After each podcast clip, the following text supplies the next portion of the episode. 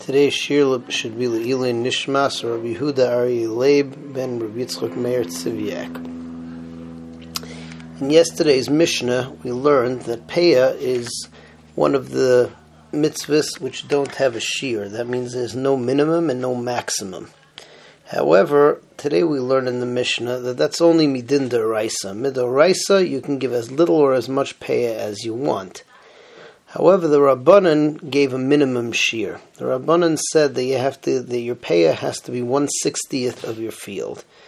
Um, depending on uh, other factors, you should actually give more than that if it's appropriate. For instance, if there are a lot of aniyim, or if you have a very big field, or also depending on how much of a how, how much generosity a person has. So these should be reasons of going above 160th, but the minimum is 160th. So the Mishnah says, Ein pechasin lapeya mishishim. You're not supposed to go beneath the limit of uh, 160th for peya. Va'afal pisha amru ein lapeya shir, even though we said that, uh, that there is no shir for peya.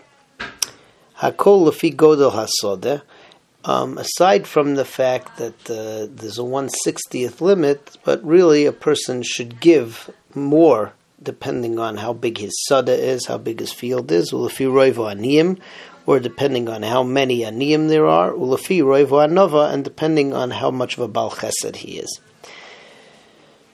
Mishnah Gimel uh, goes into another issue. The uh, pasuk regarding Peah says as follows: Ubekutrachem es ktsir artzachem, when you harvest your field, loischalep ast sadcha lichtzar. You shouldn't uh, finish up the edge of your field when you uh, harvest it. Uh, Chazal darshan that the word lichtzar is extra, and from that we uh, we darshan that even though peah means on the fringe, that peah is supposed to be on the side of the sada but we say pasada liktsor that you can actually take peah when you still have a lot to harvest. So, for instance, let's say that a person wants the first row to be peah or the middle row to be peah, so that will work. But that's midin daraisa.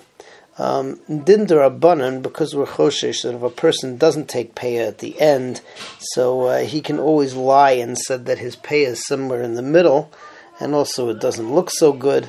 So uh, there are various shitas as to what the person has to do durabanan. The shita of Rabbi Shim, the first shita of the Tanna Kamma, is that you can take payot no matter where you are, and there are no other rules. Rabbi Shimon's shita is that you can take payah somewhere in the middle. However, the the last uh, segment of the field after which you took the first payah, so you have to give one sixtieth of that amount to pay it. That's one version of uh, Rabbi Shimon. That's how the Rambam paskins, and that's how the Rosh paskins. There are other shitas as well. Some say that Rabbi Shimon says that uh, the, that you can give payah from anywhere, but you still need a one sixtieth at the end of the field. Or another shita is that Rabbi Shimon says you can take payah from anywhere on the field, but all told, you have to give some from the end, and together with what you give at the end and what you give in the beginning, it all has to add up to one sixtieth.